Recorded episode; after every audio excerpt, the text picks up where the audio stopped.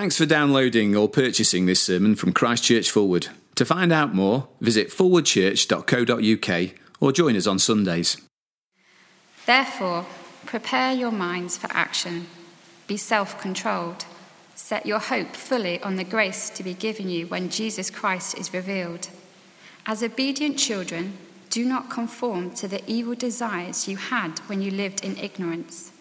But just as he who called you is holy, so be holy in all you do. For it is written, Be holy, because I am holy. Since you call on a Father who judges each man's work impartially, live your lives as strangers here in reverent fear. For you know that it was not with perishable things such as silver or gold that you were redeemed from the empty way of life handed down to you from your forefathers, but with the precious blood of Christ, a lamb without blemish or defect. He was chosen before the creation of the world, but was revealed in these last times for your sake. Through him you believe in God, who raised him from the dead and glorified him, and so your faith and hope are in God. Now that you have purified yourselves by obeying the truth, so that you have sincere love for your brothers, Love one another deeply from the heart. For you have been born again, not of perishable seed, but of imperishable, through the living and enduring word of God. For all men are like grass, and all their glory is like the flowers of the field. The grass withers and the flowers fall, but the word of the Lord stands forever. And this is the word that was preached to you. Therefore, Rid yourselves of all malice and all deceit, hypocrisy, envy, and slander of every kind. Like newborn babies, crave pure spiritual milk, so that by it you may grow up in your salvation, now that you have tasted that the Lord is good. Our Father, we uh, do indeed want to find that our praises are rising from our lips, but we pray that our praise of yourself would rise from our life as well as we go through our daily lives uh, tomorrow and in all the days that lie ahead. And so, as we've been singing that you are the holy Lord, and as we hear in your word that we are to be holy as you are, we ask you to help us to see how we can do that, and indeed then to equip us to do it, uh, that our lives as well as our lips may declare your praises. And we ask it through Christ our Lord. Amen. Well, please do sit down. Uh, my thanks to, to Peter already uh, for um, leading us, and uh, I add my welcome to his, uh, especially if you are here for the first time, uh, student, international student, uh, not a student at all, but coming through this place, you're very, very welcome indeed. Two things that you might like to do now as we come to look at the Bible. One is to turn back in it to the reading that we had just a minute ago uh, from Claire. Page 1217 is the page number. Uh, that will be really helpful for you to see where we're going. Another thing that will be helpful for you to see where we're going uh, will be to um, dig out another thing that was tucked inside uh, your bundle on the way in, and that is uh, a sermon outline. Uh, even if you don't like taking notes, it will help you to see where we're going and where we're up to uh, with the headings there. Again, as Peter has mentioned, we've just started looking through the letter of 1 Peter. This is the third of our series. We're going to look through the whole of this little letter uh, through this term. And so this week, chapter 1, verse 13 to chapter 2, verse 3. Uh, some years back, I, I, met a bloke in his uh, late 20s uh, and uh, met him at a Christian conference. He'd, he'd just become a Christian, uh, he was a journalist. And as a new Christian, he'd quickly come to realize that following Jesus Christ put him in conflict every day he lived his life. Uh, he put to me a scenario, a scenario, that I was familiar with because I used to work in the newspaper industry. Uh, it went like this His editor, this was a true story, his editor had given him an interview, uh, told him to go and get an interview with a grieving mother. Uh, her son had been murdered, and the editor wanted the story from the inside. Uh, the journalist had called the mother on the telephone, and uh, she had declined an interview with, with him or with anybody uh, from the newspaper. And uh, when he took that back to the editor, the editor said to the journalist, Get the story. I don't care how you do it, just get the story. Now, that was a fairly normal day in the life of a local hack.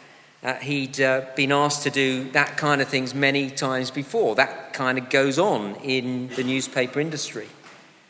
But he'd just become a Christian. And now, as a Christian, he felt very uneasy about it. He put it to me like this This poor woman wanted her privacy. She deserved the right to be left alone to grieve. She didn't need me hounding her for a story. He continued like this As a Christian, I felt compassion for her, a compassion that I'd not really felt before. But the editor had told me to get the story, so I had a choice. I could put compassion to one side, but if I did that, I knew I'd feel terrible and I'd let Jesus down. Or I could disobey the editor and I'd feel terrible when I lost my job. That was the struggle that this young journalist faced in his normal, everyday life. Just because he'd become a Christian, there was a conflict, a clash, if I may put it that way. And it'll be different for you, but every Christian has what I want to call clash points in their lives. Points where there is a clash between what you should do as a Christian and what the world expects you to do. What you should do as a Christian, and if you do it, it will result in some measure life being harder for you because you live as a Christian, and so you'll be tempted to compromise. It'll happen at school. It'll happen at university. It'll happen at work or wherever you spend most of your time. Uh, it will happen to a greater or lesser extent that if you stand up for Christ, you'll suffer for it. Now, in these last couple of weeks, we've seen that Peter is writing to Christians who are in exactly that position, who suffer because they are Christian. Uh, we saw from chapter 5, verse 12, there's no need to look at it now, but from chapter 5, verse 12, that Peter has written his letter to encourage Christians to stand fast as Christians and not to compromise. Now, as we turn to the second half of chapter 1 today, Peter tells us the first step to standing for Christ as we head into the world each day and encounter these, these clash points. The big point that he makes and then there are several sort of smaller points. But the big point he makes is there on the handout. Set your hope fully on your eternal inheritance. Verse 13.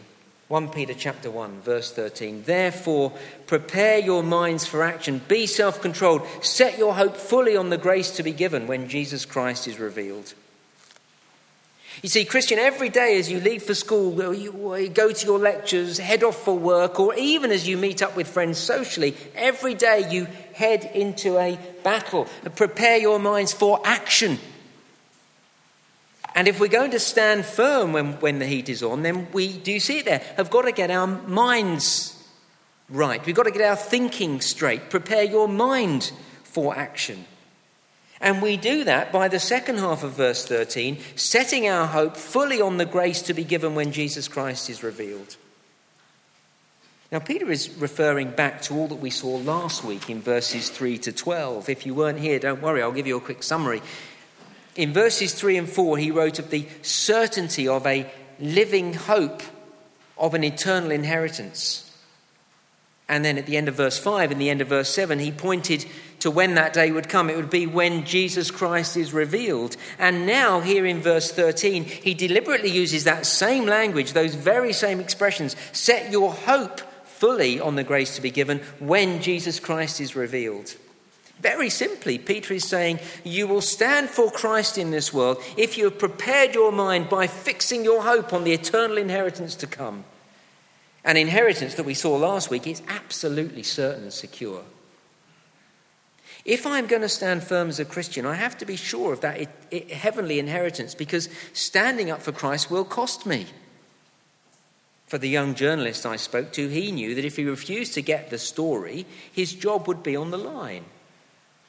For others, standing up for Christ means seeing a promotion go out of the window. In the news recently, we've seen people standing firm for Christ and being taken to court for it.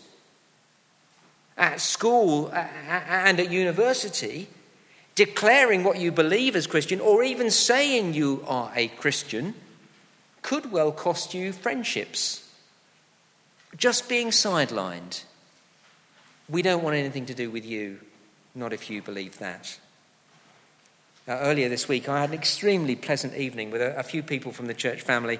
And as we sat and ate together, uh, the conversation turned to, to how we all became Christians and we all kind of shared our story. And uh, one of uh, the four of us, Tom, explained that he'd been brought up in a strong Christian family and then went off to university as a Christian. And he said, What pushed me off track was when I went to church the first weekend I was at uni.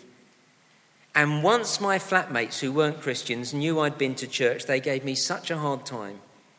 He said they were relentless and ribbed me mercilessly, and I caved in and I didn't go back to church. Uh, you see, just being a Christian at uni will make your life hard. So you have to be sure it's worth it. You have to be sure of the eternal inheritance to come.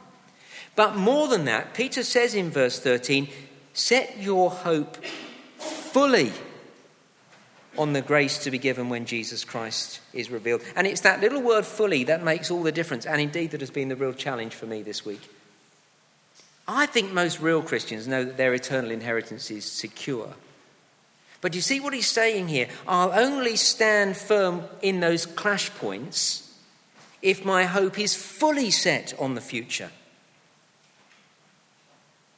I don't know about you, I presume that we're all basically the same, but I can tell you that, that uh, I so easily find that uh, I drift in my mind.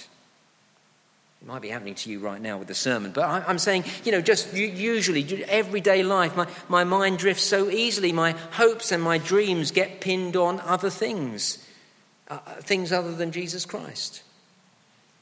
So easily I start really getting excited about real estate or holidays or the little luxuries and trappings of life. It, it's so easy to have our hopes and dreams set on those things. Do you find that? That's actually why our jobs are so often the point where we compromise as Christians. You see, we set our hope in other things a bigger house, a, a, a, comfortable lifestyle. We dream of driving a nice car and enjoying exotic holidays. We want all the little trinkets of life. We want a new phone, the iPhone 6 Plus, all 619 pounds of it. We want the all singing, all dancing phone, not just one that works. We want to be dressed in the finest and most fashionable designer clothes. We look for status in our careers. We look for security in our pension schemes. These are the things we set our hopes on, things we dream about. And because our job gives us the money to realize our dreams, our job is the thing we dare not lose. So when there is a clash point at work, when at work I have a choice to make between following Christ or compromise, I would choose to compromise if my hope is set on other things, if I'm enamored by other things, if other things have got a grip on my heart. So Peter says the battle is won in the mind. It's won by setting our hope fully on the grace to be given when Jesus Christ is revealed. Verse 13 prepare your minds for action. It's what we're doing here uh, today. It's why meeting together on Sundays and in small groups during the week is so important because as I study the Bible with other Christians, I can get my mind reset on these things, on eternal things. That's how I prepare my mind for action.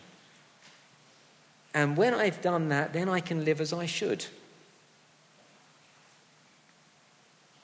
See, having set my hope fully on the grace to come, I can then, uh, first little subpoint in the handout, if you're still following Having set my hope fully on the grace to come, I can then be a holy and obedient child of God. Verses 14 to 16. Look at verse 14. As obedient children, do not conform to the evil desires you had when you lived in ignorance. Um, evil desires here are not especially wicked things, you know, like murder and theft and adultery. No, the evil desires that we had when we lived in ignorance, that is, ignorance of God, are exactly what we've just been thinking about putting other things before God making another thing, any other thing, the, the ultimate thing. And Peter says that's no way for a Christian to live. 4 verse 14 Christians are obedient children. Uh, we saw the same language back in verse 2.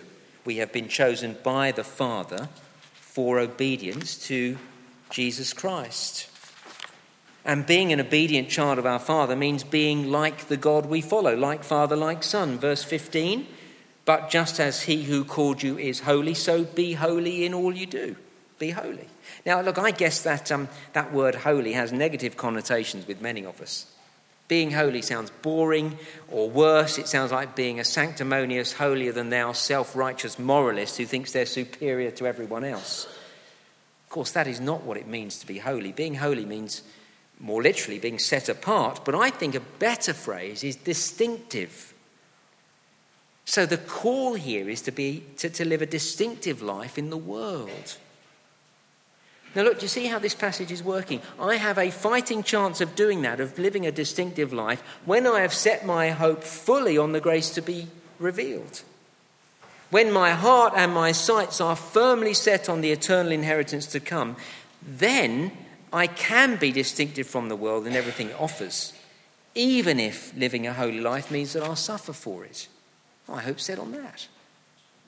Indeed, having my hope set on eternity, I might then be able to live up to the real challenge at the end of verse 15.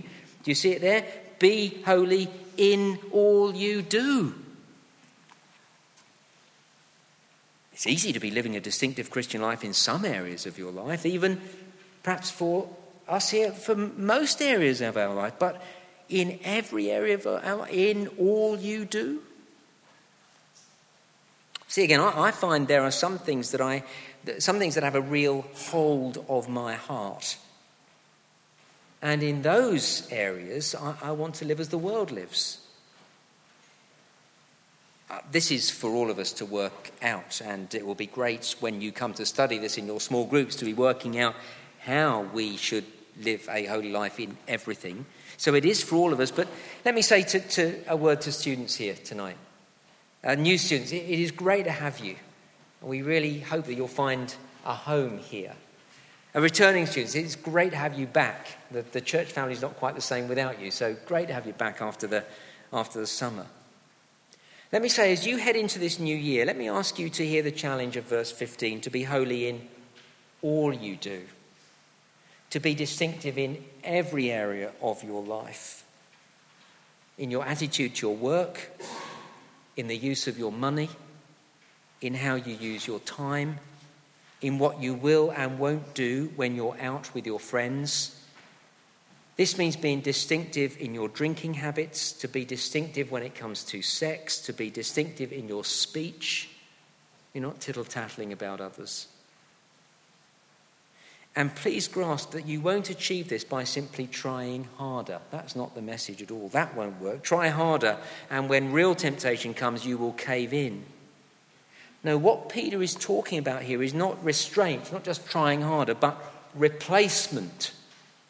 See, Peter says, replace one desire with another. Verse 14, do not conform to the evil desires you had before you became a Christian. Rather, replace those desires by verse 13, setting your hope, your desires fully on the grace to be given when Jesus Christ is revealed. Do you see how that works? Make that future eternal inheritance your desire above everything else. And then you'll be able to live a holy, distinctive life in every area of life. So, once we've set our hope fully, then we should be able to be a holy, obedient child of God. Secondly, we'll be able to live as strangers here in reverent fear. That's verses 17 to 21. Look at verse 17. Since you call on a Father who judges each man's work impartially, live your lives as strangers here in reverent fear. Uh, Peter's already used this language of being a stranger. He uses it again. He's saying, This is not my home. I'm looking forward to an eternal inheritance to come. A much greater hope fills my heart. I'm a stranger here in this world. I feel like a foreigner. Uh, some years ago, for, for a, a summer, I lived and worked in New York City. It was a terrific experience, right in the heart of the Big Apple. It wasn't my home, it was just for a summer, and so I never put roots down there. It didn't cross my mind to buy property there as if I could afford it. I didn't feel as if I had to dress to fit in. I didn't even feel the need to be accepted by the New Yorkers.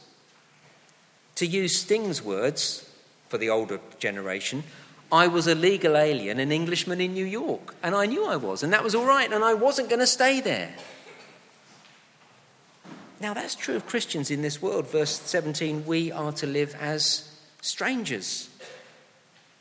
And we can do that once we've pinned our hopes not on this life, but on our eternal inheritance. And Peter goes on to say that desire to live as aliens in this world grows greater as we consider what it costs God to make us his children and to win us eternity. Look at verse 18. For you know that it was not with perishable things such as silver or gold that you were redeemed from the empty way of life handed down to you from your forefathers, but with the precious blood of Christ, a lamb without blemish or defect. Our Heavenly Father redeemed us out of an empty way of life. That's what it says in verse 18. Peter pulls no punches here. The life handed down to us from our forefathers is empty if it is not Christian. That verse and that phrase, the life handed down to me, makes me think of my grandparents. Uh, they're dead now, uh, they died many years ago. I, I love them dearly and, and have extremely fond memories of them. They had a hard start in life, born and raised in Blaenavon, a mining village in South Wales. My granddad was working down the mine, down the pit, by the time he was 14. And he made something of himself. He and, he and my nana moved uh, to, to England, uh, to Hertfordshire. They grafted all their working life and were eventually able to buy their own house. They were hard working, good citizens. But everything they worked for eventually perished, verse 18. So do you see, strip it all away, end of verse 18, it was an empty way of life. You see, without Jesus Christ and in the light of eternity, what do we have? By complete contrast when, as a Christian, I've done verse 13 and set my hope fully on the eternal inheritance to come, an inheritance that, verse 4, will never perish, spoil, or fade. When my hope and my mind is set on that glorious inheritance and I'm living for that, I'm living for something that will last. So, Christian, praise God, verse 18, you have been redeemed from an empty way of life. As a 20 year old working in the newspaper industry, I know what I was living for. I was living for the same things that had been handed down to me from my grandparents property, a smart car, luxurious holidays, wanting to climb the corporate ladder. Had Jesus Christ not stepped into my life then, for the last 31 years, I'd have toiled and struggled for those things. I know I would. I was already doing it. I may well have got them and more. I was already getting some of them age 20. But to live that way is to invest in things that will eventually perish. So I praise God that I was redeemed from that way of living. But look, here's the thing that redemption came at a great cost. Verse 18 it was not with silver or gold that we were redeemed, but verse 19 with the precious blood of Christ, a lamb without blemish or defect. See, look at the cross and we see the huge cost, the remarkable sacrifice that it took for us to be redeemed, to be brought back. The cost, the most precious thing in the universe, the blood of Jesus Christ. And Peter puts it here because that should motivate me to want to live as a stranger here in this world. Not living for the things of this world, which are, are empty and gives me, uh, gives me only things that eventually perish, but, but looking forward to the next world that I've been redeemed for.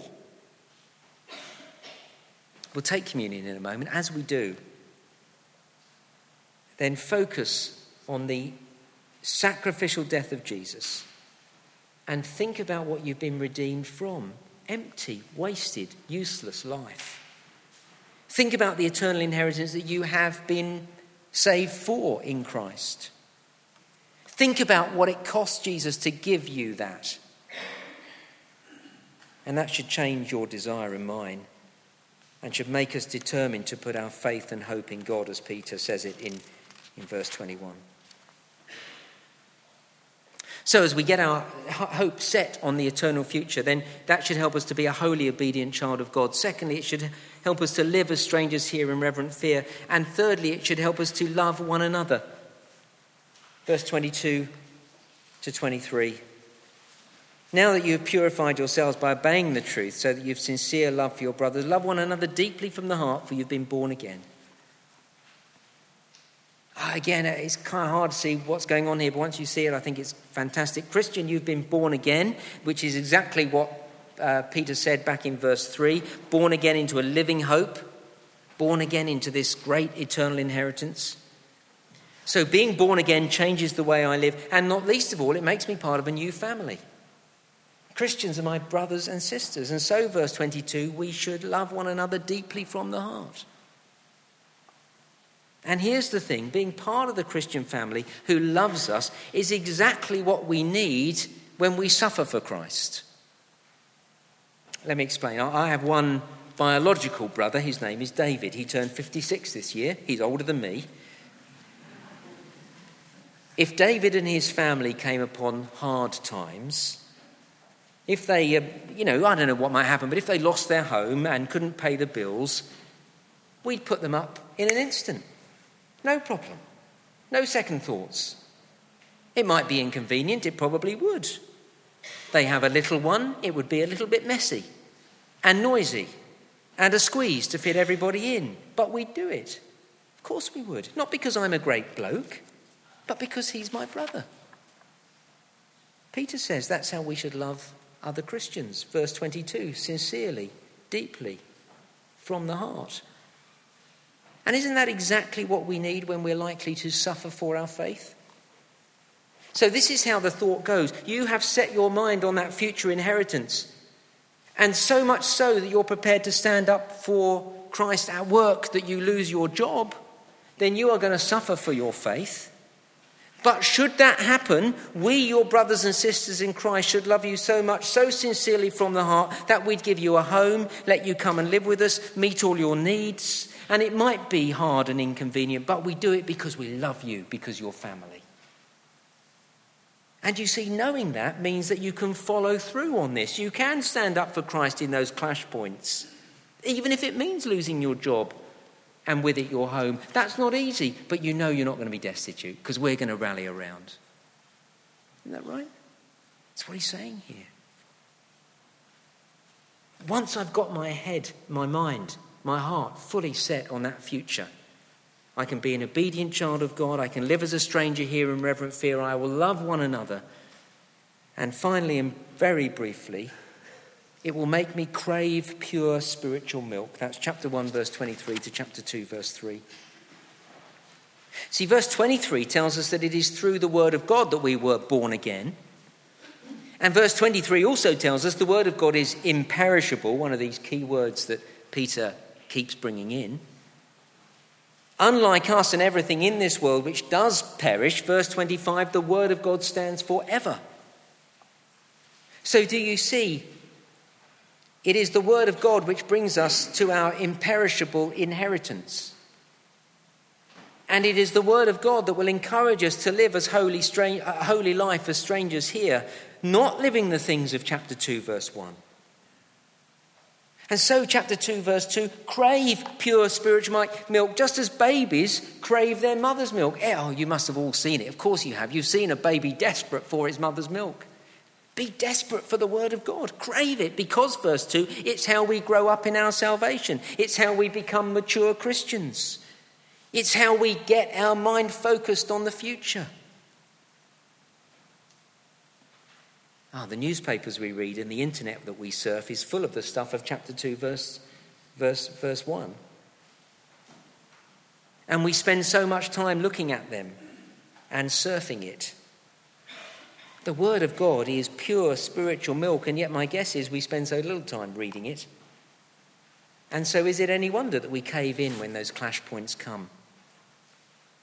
Christian, crave pure, the pure, lasting, imperishable Word of God, and you will learn to live as you should live in this life, living a holy, distinctive life as a stranger in this world.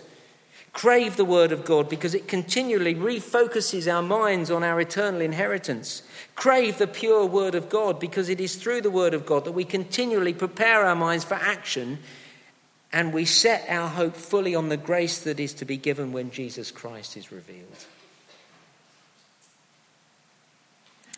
Let's pray together.